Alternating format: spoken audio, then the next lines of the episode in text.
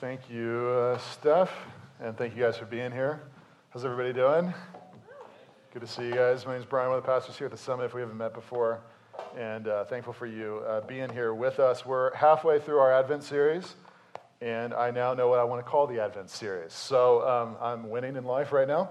Um, if I had been forward thinking, I would have named the Advent series this the Nightmare Before Christmas. It would have been so clever. We could have done all this cool branding, but um, it took me a couple weeks to recognize this. So today's uh, sermon we'll, we'll call uh, The Nightmare Before Christmas. And I, if this is your first week here, it's because this series is pretty dark. It's because Matthew 1 and 2 is very, very dark.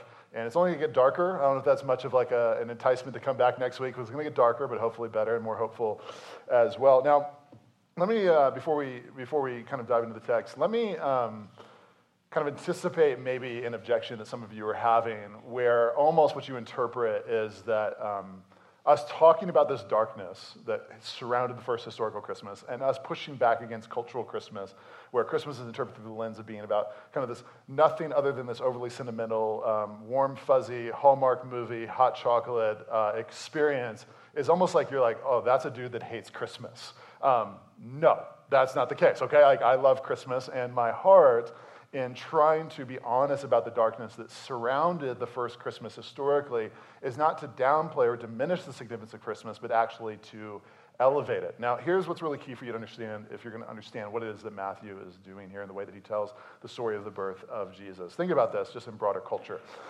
It's typically against the backdrop, it's typically in the context of darkness, tragedy, heartbreak, pain in which our greatest stories of hope and love and impact are told.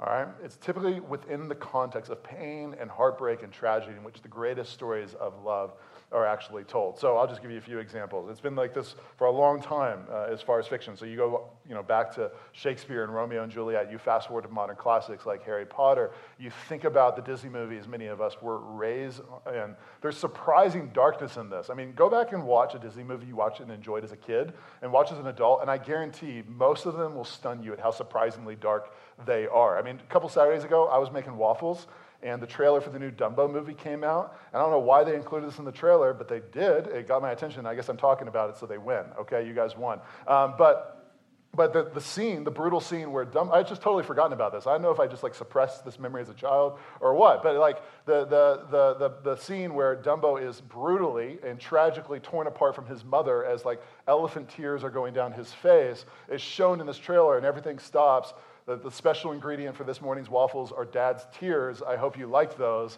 It's like, man, that is dark, man. That's really, really dark. And this is only as it pertains to fiction, it pertains to nonfiction his, history as well. You think about in the 1940s, the Allied forces uniting together to push back the Nazi regime as they stormed the beaches of Normandy. You fast forward to the 1960s on streets of long, segregated southern cities that were comfortable with that policy and thought that's the way that things should be. And individuals marching down those streets holding signs to say, I am a man, while the police turned attack dogs and uh, water hoses onto them as if they were something subhuman from, um, from, from um, ancient to modern, from fiction to nonfiction, the greatest stories of love and impact and hope are typically told against the backdrop of great tragedy. And that's why Matthew is being so intentional in his opening chapters to talk about how really the environment into which Jesus is born is truly the darkest of days. Uh, it truly is the darkest of days. C.S. Lewis, one of the greatest thinkers of the 20th century, he, he described the incarnation um, when Jesus was born and entered into the world in this way. He says, Enemy occupied territory, that is what this world is. Christianity is a story of how the rightful king has landed, you might say landed in disguise, and is calling us to take part in a great campaign of sabotage. And what we're going to start seeing this evening is Matthew really showing us the historical context in which uh, Jesus was born, particularly as he tells us about the political regime of the day led by a guy named uh, Herod. And uh, all this is going to be really, really important. So let me give you a little bit of kind of overview of what we're going to be doing for the next week or so, and then uh, we'll go ahead and dive and get started with it. I, really, I think Matthew 2, if it was taught best, would be in the context of one big sermon, one big two and a half hour sermon, but I want you to like me at the end of tonight. So we are not doing that, okay? We're going to do this over a couple of weeks. And uh, we're just going to do the first part now. The first part that we're going to be doing this evening is about 80% about the context in which Jesus was born, the historical context in which Jesus was born. Um, silence. None of you are excited about that. None of you are like, ooh, that's good. That sounds really good. I love history. All right, my job, I like a challenge. My job is for you at the end of this to be like, that's good. That's really helpful and hopeful for me. So, what I'm going to challenge you to do is really pay attention and engage. This really does matter, not just interesting observations and facts, but also it intersects with our reality and is really meant to impact us and change us as well. And we'll talk about that in about 25 minutes or so. So, we're going to take about 80% of our time, talk about the historical context in which Jesus was born, and then we're going to see two reasons this is such good news for us. We're going to see a, a big challenge for our lives, and we're going to see a big comfort for our lives as well. So, with all that said, we're going to go ahead and uh, dive in, and uh, we're going to first look at the context and the chaos of Jesus' birth. So let's look at verse 1. Matthew just starts showing us hey, it's important for you to understand when Jesus was born. He says in verse 1 Now, after Jesus was born in Bethlehem of Judea in the days of Herod the king. So we're told that Jesus was born in a part of the world called Bethlehem. Now, Bethlehem was here, right there. Um, so you can see uh, Jerusalem that's right there. Uh, Bethlehem is about five miles south. So Bethlehem is like a, a suburb of Jerusalem, basically, five miles south um, that you can see. That is where Jesus was born. And Matthew tells us that he was born in the days of Herod the king. Now, this is really helpful for us because as it pertains to anybody who lived in this time in history, we know more about Herod than probably anybody else. We have tons of um, this will be like, i will give you some PM anecdotes that the people didn't get throughout the day. But there's a guy named Josephus who's a Jewish historian, and he gave us two whole book scroll things about the life of Herod. And consequently, we know a lot about Herod and his life. And so we're going to talk about what do we know about him from the scriptures and what do we know about him from other historical documents as well. Just a little bit of background about Herod. Um, at this time in history, Rome had conquered Jerusalem. And the Roman Senate had chosen to appoint, quite surprisingly, as king of the Jews, that was his title, as king of the Jews, this guy named Herod. Now, there were a couple of reasons that Herod got appointed as king of the Jews by the Roman Senate. The first was that Herod was half Jewish. And so the Roman citizens sort of thought politically, him being somewhat ethnically Jewish would uh, appease the Jewish people that he was meant to reign and rule over. The second reason that they appointed him as king of the Jews was because they knew that Herod was more loyal to them uh, than he was to his own people. Herod loved power. We're going to talk all about this. He was a bloodthirsty dude, and he knew Rome was more powerful than the Jewish people. And consequently, if Rome and the Jews were coming up against odds with one another, they knew that the king of the Jews would side with them as opposed to his own people. So he has been appointed king of the Jews in history. Verse 1 continues and says this Behold, wise men. Now, wise men would have been pagan priests, philosophers from the east, we're told. We think probably from Persia. Um, wise men from the east came to Jerusalem saying, Where is he who has been born king of the Jews? Now, don't raise your hand, but think about this. Anybody here know anybody who has a nasty habit of saying something wildly inappropriate and offensive about somebody else in the room and they don't really realize they're saying something offensive about the person in the room. You know anybody like that? You just go to a grimace when they open their mouth. You're like, man, you're about to offend that person. You're not even going to know it.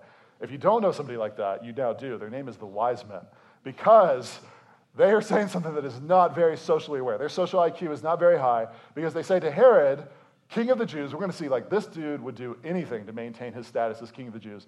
They say to Herod, king of the Jews, hey, where's the real king of the Jews? Where was the real king of the Jews been born? Um, now, Herod is not pumped about this. We're going to see this as you can just imagine everybody in the room grimacing and being like, You do not know this guy. You don't say that to Herod. It says, Okay, why are they saying this? For we saw his star when it rose and have come to worship him. Now, it was customary in this day for major astronomical events, and particularly astronomical anomalies, be interpreted through the lens of major cultural transitional moments, particularly as it pertained to politics. And so these guys, we don't know what their belief system was, but it probably uh, involved some element of looking at the stars and interpreting what are the stars telling us. And there are these major cosmological events unfolding, particularly the star that's this anomaly astronomically, where they um, are like, okay, something significant is happening in Jerusalem. The king of the Jews has been born we need to go figure out who it is um, that he is. Now, verse 3, look at this. When Herod the king heard this, he was troubled, and all Jerusalem with him. The word troubled there does not really capture the emotion that he was feeling. It was something more than that. The original language used by Matthew is eterakphe. It just sounds like an angry word, right? It's just like eterakphe. Like he, he was angry, he was upset, he was deeply, deeply internally in turmoil. Um, and this is the first hint that we receive that we should be deeply concerned about Herod and his character, because you would think the king of the Jews would be pumped about the arrival of the long awaited, long promised Messiah, and instead he is troubled, he's angry, and we should be like, I think this dude's shady. Like, that's where we should be at this point. This dude seems a little bit shady. Okay, he's going to get shadier. Verse 4.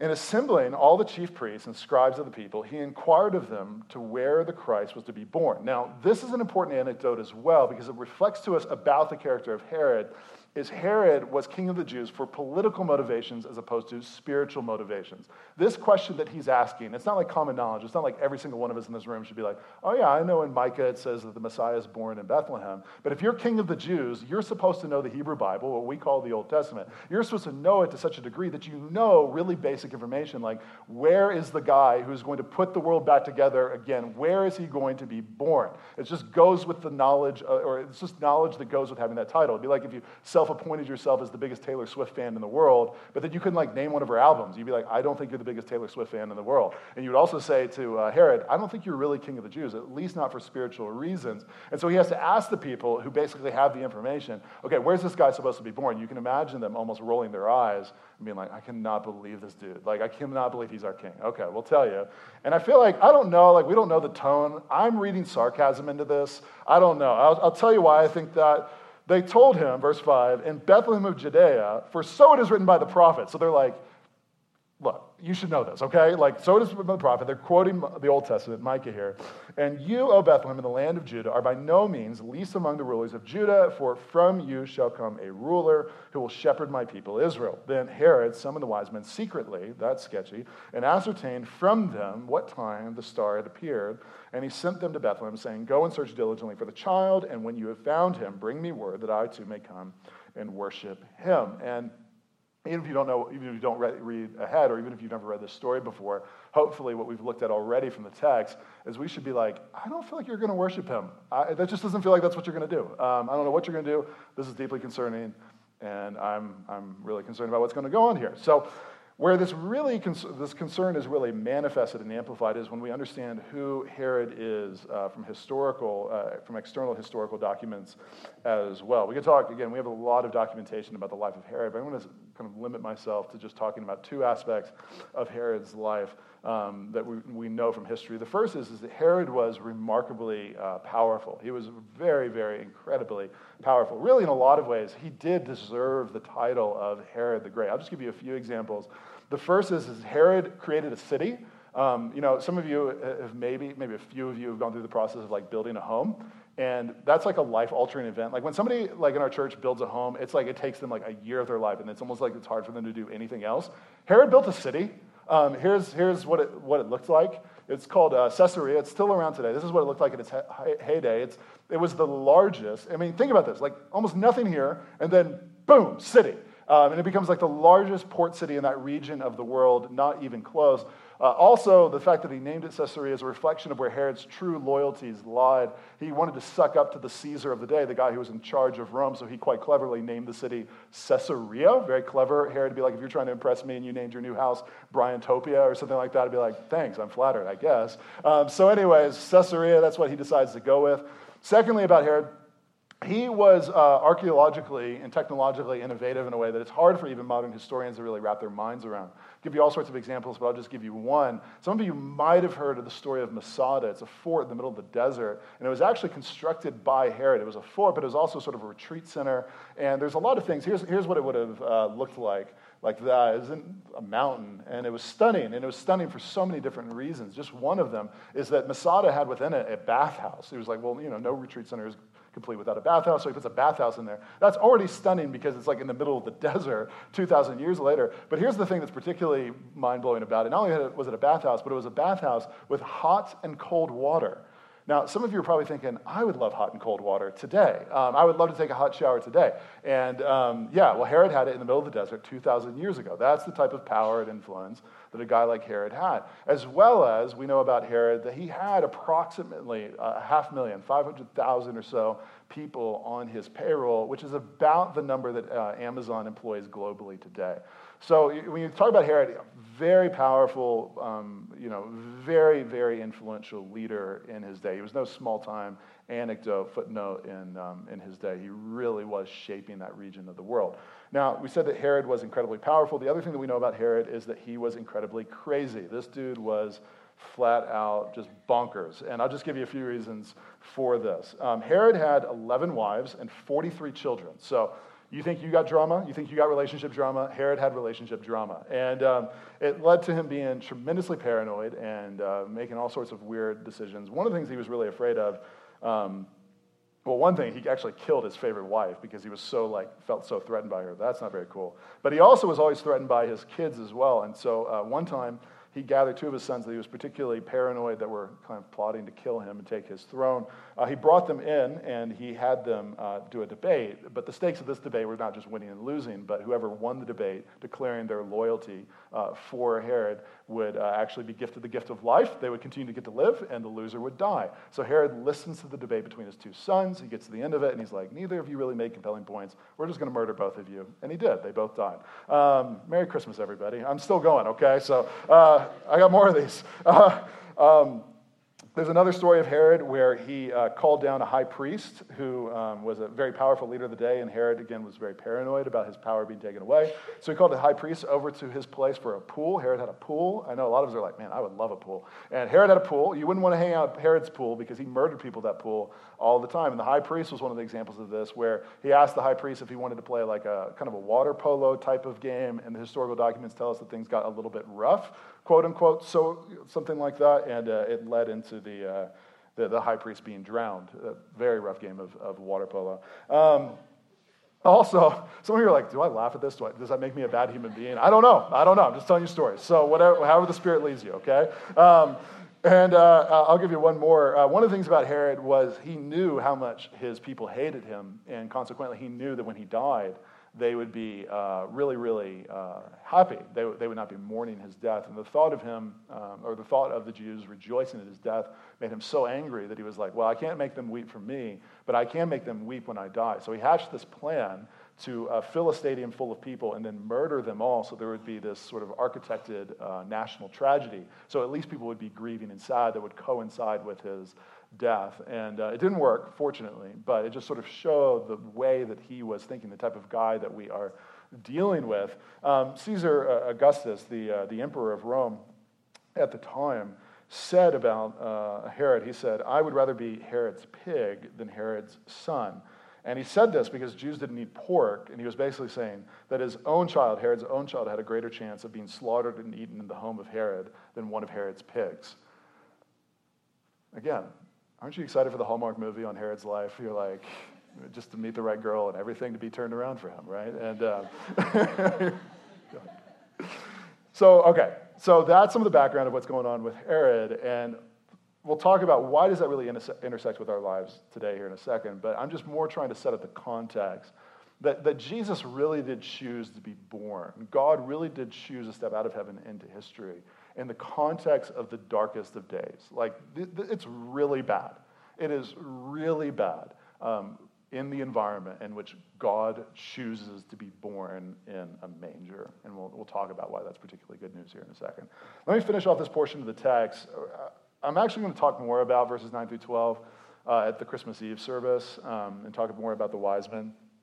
But I'll just briefly kind of let you know what happens here. So we'll talk about the invasion of hope. Um, so we see as the wise men follow the star to where Jesus has been born, and um, they not only rejoice in the presence of Jesus, the text says, if you look at this, it says, they rejoiced exceedingly with great joy. That is a lot of joy. It's like Matthew doesn't know how to describe. He's like, there's a crap ton of joy in this place, right? But he's like a biblical author, so he can't say that. And so he's like, there's a lot of joy. Like they were really, really excited. And already this stunning paradox is being stunning and tragic paradox, I would add, is being raised of the, the bizarre way that the wise men, the pagan priests, are responding to Jesus as opposed to the king of the Jews. The king of the Jews, who's supposed to be pumped about the Messiah, is angry at the Messiah and is hatching this plan to murder the Messiah. And these pagan priests, like, think about this. Their entire lives up to this point have been propagating a belief system, a worldview that is totally contrary to Christianity. And yet they come into the presence of the baby Christ and they bend the knee and worship and all. And it's already what's being anticipated in the life of Jesus that is a lot of times, and the really good news of this is a lot of times it's been the least likely people who are able to see Jesus for who he really is. A lot of times what happens is the religious people. It's kind of the people that are proximate to, to Jesus, like are near, are religious, have that cultural sort of system of religiosity that can't think of Jesus for who he really is. And it's the people who are the least likely in the world um, who come in and they rejoice exceedingly with great joy and they bend the knee in submission and awe. And really, we see this already at the birth of Jesus. Herod hates Jesus, the pagan priests love him. Verse 11 says, And going to the house, they saw the child with Mary, his mother, and they fell down and they worshiped him. Stunning scene. And not only that, but they proceeded to give him gifts of gold, frankincense, and myrrh, precious metals, precious fragrances that have been reserved for royalty in this day. And what they're proclaiming in this moment is uh, it's almost like everything we believed up to this point was wrong. Like everything we, pro- you know, I mean, they had to have done very well for themselves, even have resources like this. Like everything we believed, everything we were propagating, everything we held to was wrong. We worship you. We love you. Um, we want to follow you. We want to believe you. We want to obey you. And um, yeah, we'll talk more about that on, on Christmas Eve. So that's the trailer for that. All right, third. All right, let's ask the question then how is then love magnified uh, against the backdrop of tragedy? How is love magnified against the backdrop of tragedy. So, two things here. we said this at the beginning. There's a remarkable challenge, there's a remarkable comfort. Now, the challenge is this is that for all of us, before we write off Herod as being a monster, which he is, like, I'm, I'm, not debating that, right? Like, of all the people who have ever lived, I don't know if this is the most tolerant thing to say.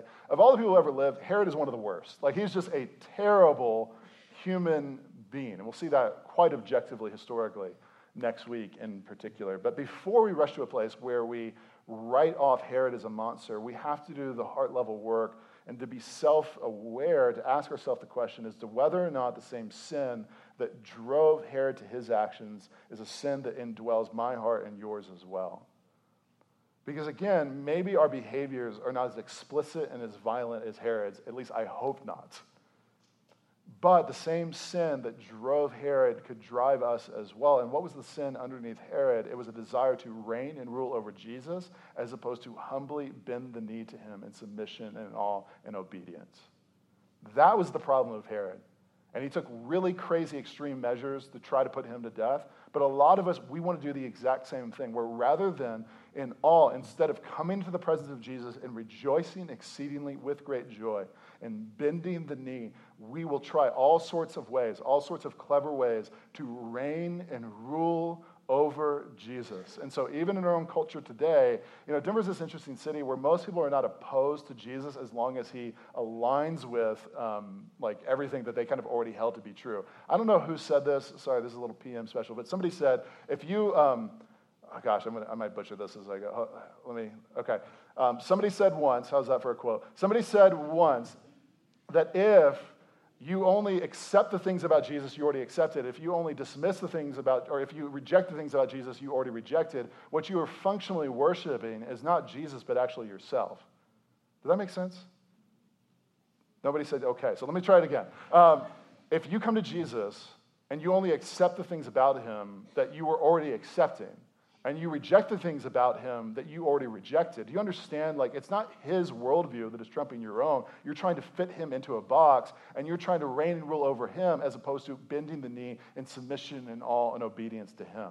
This was the sin of Herod. And what we do a lot of times when we come to Jesus, man, I'm pro Jesus. I love Jesus. I like the parts of Jesus that already align with my preferences and my desires and what's comfortable for me and my lifestyle and my worldview. But in the moment where Jesus comes and he challenges the areas of our lives where it's not convenient or easy or culturally popular to, uh, to obey, what we'll do is we'll do all sorts of weird stuff in order for us to be able to continue to reign and rule over Jesus as opposed to have him reign and rule over us. And so what we'll do is we'll try to silence him, we'll try to ignore him, we'll try to reinterpret him, we'll do all these sorts of biblical interpretive gymnastics and be like, he didn't mean what he clearly said. The Bible doesn't teach what it clearly teaches. And as he pushes in on these areas of life that are sensitive and difficult and hard, I'm not trying to be dismissive of that reality, but areas of our life, like how we use our time and our money and our priorities and our calling and our job and our career and our sexuality, a lot of times we don't want to believe and follow Jesus. We want to reinterpret Jesus. We want to silence Jesus. We want to reign and rule over Jesus because we didn't really come for a king. We came for somebody to self help us and already to affirm what we already believed. That's the sin of Herod. That's the sin of Herod, and that's not worship. That's not worship. That's not what God called us to do. And we need to learn from the, from the example of the wise men who are willing to lose everything. They're willing to lose everything to believe and follow Jesus. Dietrich Bonhoeffer, who is a uh, early 1900s uh, German theologian, he said this. He said, "Who among us will celebrate Christmas correctly? Whoever finally lays down all power, all honor, all reputation, all vanity, all arrogance, all individualism beside the manger. Whoever remains lowly and lets God alone be high. Whoever looks at the child of the manger and sees the glory of God precisely in his lowliness." Now, there's also with this not just a challenge, but a comfort that comes with this as well. And the comfort is twofold in nature Jesus' proximity and Jesus' victory. Jesus' proximity and Jesus' victory. Now, as we talk about Jesus' proximity, what we see in the birth of Jesus is Jesus willing to be proximate, that is, to come near, that is, to identify with the brokenness of the human experience. Now, where this should start to stun us is when you think about how bizarre God's choice to incarnate in this context is uh, as opposed to our own kind of cultural ethos today. Now, think about this just from a kind of take spirituality out of this a little bit. Just think about this very plainly from a cultural standpoint. It is expected that if you're somebody of power, of means, of privilege, um, for you to use that power and means of privilege to stay as far away from brokenness as possible, right? Like, think about that. Like, think if you were going to buy a house, think if you were going to rent an apartment and you were sitting down with a, a broker or a real estate agent or whatever it might be, Typically, they're finding out how much money do you have so that you can get into the good part of town and avoid the part, bad part of town, isn't it? And like, not only is that like recommended, it's sort of like, how else would you think other than that? Okay, underlying all of that is this cultural presupposition that if you have power, if you have means, if you have influence, if you have money, use that stuff to stay as far away from brokenness as possible. Now, here's the thing. How beautifully bizarre is it that God, the most powerful being, the totality of the universe, the richest, wealthiest, most powerful, influential being in the cosmos chooses to move into history in kind of the worst place. He moved into like the worst neighborhood at the worst time to move into that neighborhood. That's what God's doing. That's what he sovereignly is choosing to do. And it's not an accident. You understand that? It's not like God didn't realize, you know, it's not like in the year zero, God was like, man, if only Zillow had been around now, I could have known um, what that neighborhood was like in Bethlehem, and I could have known, you know, if there was Twitter, I could have looked on my news feed and seen that Herod was a monster, and I never would have had my son be born in that context. You know, he's outside of time, so he knows what's happening everywhere. And God, in his sovereign freedom, chooses to step out of heaven into history to be exposed vulnerably in a manger, taking on human flesh in the, one of the worst political regimes in the history of the world. One of the worst political regimes in the history of the world. That's the reason I spent all that time historically dirty down on you. It's for this moment right now where you're like, man, that is crazy. Your response is not making me feel validated, but it's okay. It's okay. Like, I, I believe in the power of the gospel and the power of historical facts as well. So, then we're like, yeah, that's crazy. Okay, okay, why? Why is that so impactful? Why does that intersect with our stories to such a degree? Because what it is, is a declaration, is that for us, God is willing to, as we are experiencing brokenness, as we are experiencing uh, the, the, the fallout and the practical ramifications of doing life in a broken and fallen world, that our God will not stand far off, but actually draw near and enter into the brokenness.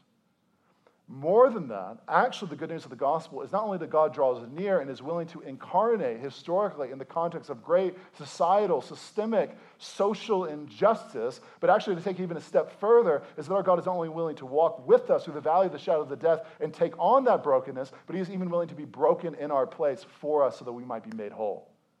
That even from the cradle, Jesus had the cross in mind and what's being set up already. You know, this is, this is the problem with an overly sentimentalized posture of Christmas that dismisses all the darkness that surrounded the first Christmas historically. It's almost like around Christmas, there's this cultural expectation for you to pretend that, like, this is the most magical place in the world to live. And for any of you who are sick, and for any of you who are experiencing heartbreak, and for any of you who are experiencing pain, you're like, it doesn't, it doesn't feel like the most magical time of year. It feels really painful. Yeah, that's called depravity. It's called sin. It's called sin impacting the totality of the cosmos. And biblically, Christmas is not about dismissing your experience of the world being broken or telling you, hey, could you take a month and not talk about bad things because we're trying to have some hallmark moments here, okay? Push it deep down. Just push it deep down and don't think about how much pain you're in. But instead, Christmas, the first Christmas, is an affirmation of our pain. The first Christmas is an affirmation that the world is not the way that it's meant to be, and God doesn't stand far off, but actually comes near and incarnates in the darkest of days. And as we said continually throughout our Exodus series, and it's in the context of the darkest of days, where the God of light shines the brightest. That's what's being anticipated when Jesus chooses this historical moment to enter into the human story. But not only his proximity, but also his victory as well. Now, basically, what's being set up here and what we're anticipating for next week is um, it's almost like you know when like two uh, boxers finally agree to a fight and they're going to be on pay per view, and it's like, okay, in six months, um, Pacquiao's going to fight Mayweather, whoever it is that's going to fight, and then there's just like a million ads. Like you just can't get beyond it because it's like, okay, this this major title fight is going to happen. You, you know what I'm talking about? Okay, thank you. Yeah, yeah, hopefully. Okay, because this illustration wouldn't work very well if you were like, I've never heard of boxing. So, um, um, so basically, what Matthew has done in constructing the story is saying, okay, um, a, a fight is coming. The king has declared war on the baby. That's what's being told. Like, okay, king, the most powerful king in this region, has declared war on this baby. Now, let me, let me ask you a question. I want you to be honest with this. Let's imagine you back to the future, of this thing, and you hop in the DeLorean, you go at 88 miles per hour, you go back to when all this stuff is going on, and I give you $1,000, and I'm like, okay, here's the title fight uh, Herod versus baby Jesus in a manger. Who do you think is going to win? Who do you think is going to win? Herod, right? Like, don't say Jesus. Like, that's churchy. Don't say that. They'll be like, yeah, I would have said Jesus. Like, I'm the only one saying Jesus. You wouldn't have been the only one saying Jesus. Nobody would say Jesus, right? Like, nobody would say Jesus. You'd be like Herod because how in the world does like a baby beat Herod? Like, there's no way that Herod that Herod wins. And yet, you know what the beauty of having 2,000 years of hindsight is? Is we know who wins, don't we? Right? Like, like think about this for a second. I know that Denver's a city where there's all this wide diversity of belief systems and worldviews. Anybody in this room um, know anybody who's a Herod worshiper? Anybody have any Herod worshipers in their lives? Anybody grow up going to Herodian school when they were a kid?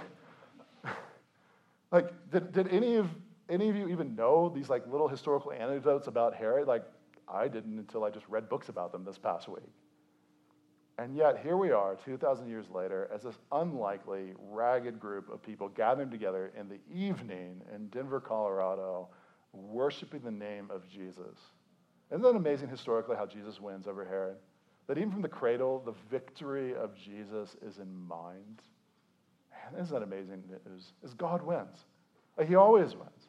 And circumstantially, and there's moments in history where a lot of times it does seem like the darkest of days. And a lot of times in those moments, it feels like God is off the throne. Like, I know probably some of you don't want to say that out loud. I'm going to say it out loud for you with the microphone in the middle of church. There's a lot of moments where you just, like, the people of God are asking the question does God care? Does he see me? Does he see my pain? Does he see this cultural moment? Does he see what's going on?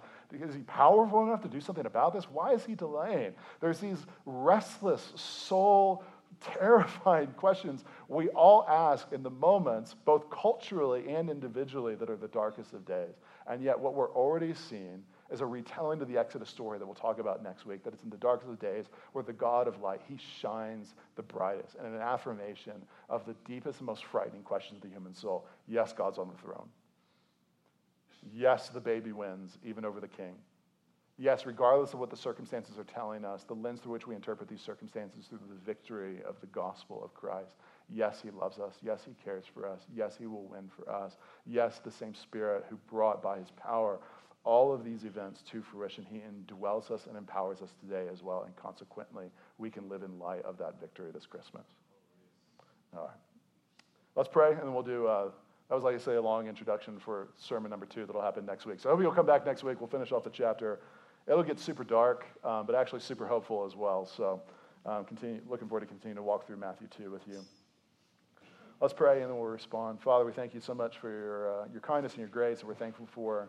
Um, I'm just really thankful for Matthew being honest about the, how bad things were when Jesus was born. And um, it's one of the many reasons I trust the Bible is um, this, this is not some book that's trying to uh, paint a, uh, a fantasy or a, uh, a reality that's something, something different. It's like Matthew's really honest. Things are really bad for the people of God in this time in history. And God, that you would choose to, to basically move into like the worst neighborhood in the worst part of time, uh, uh, time is just is amazing. Um, we're thankful that the way you think about your privilege is the different way most of us think about our privilege. And, um, and yeah, in particular, I just want to pray for the men and women here who um, really need something more than just um, warm fuzzies this Christmas, um, but instead the good news that you came near and um, you drew new brokenness.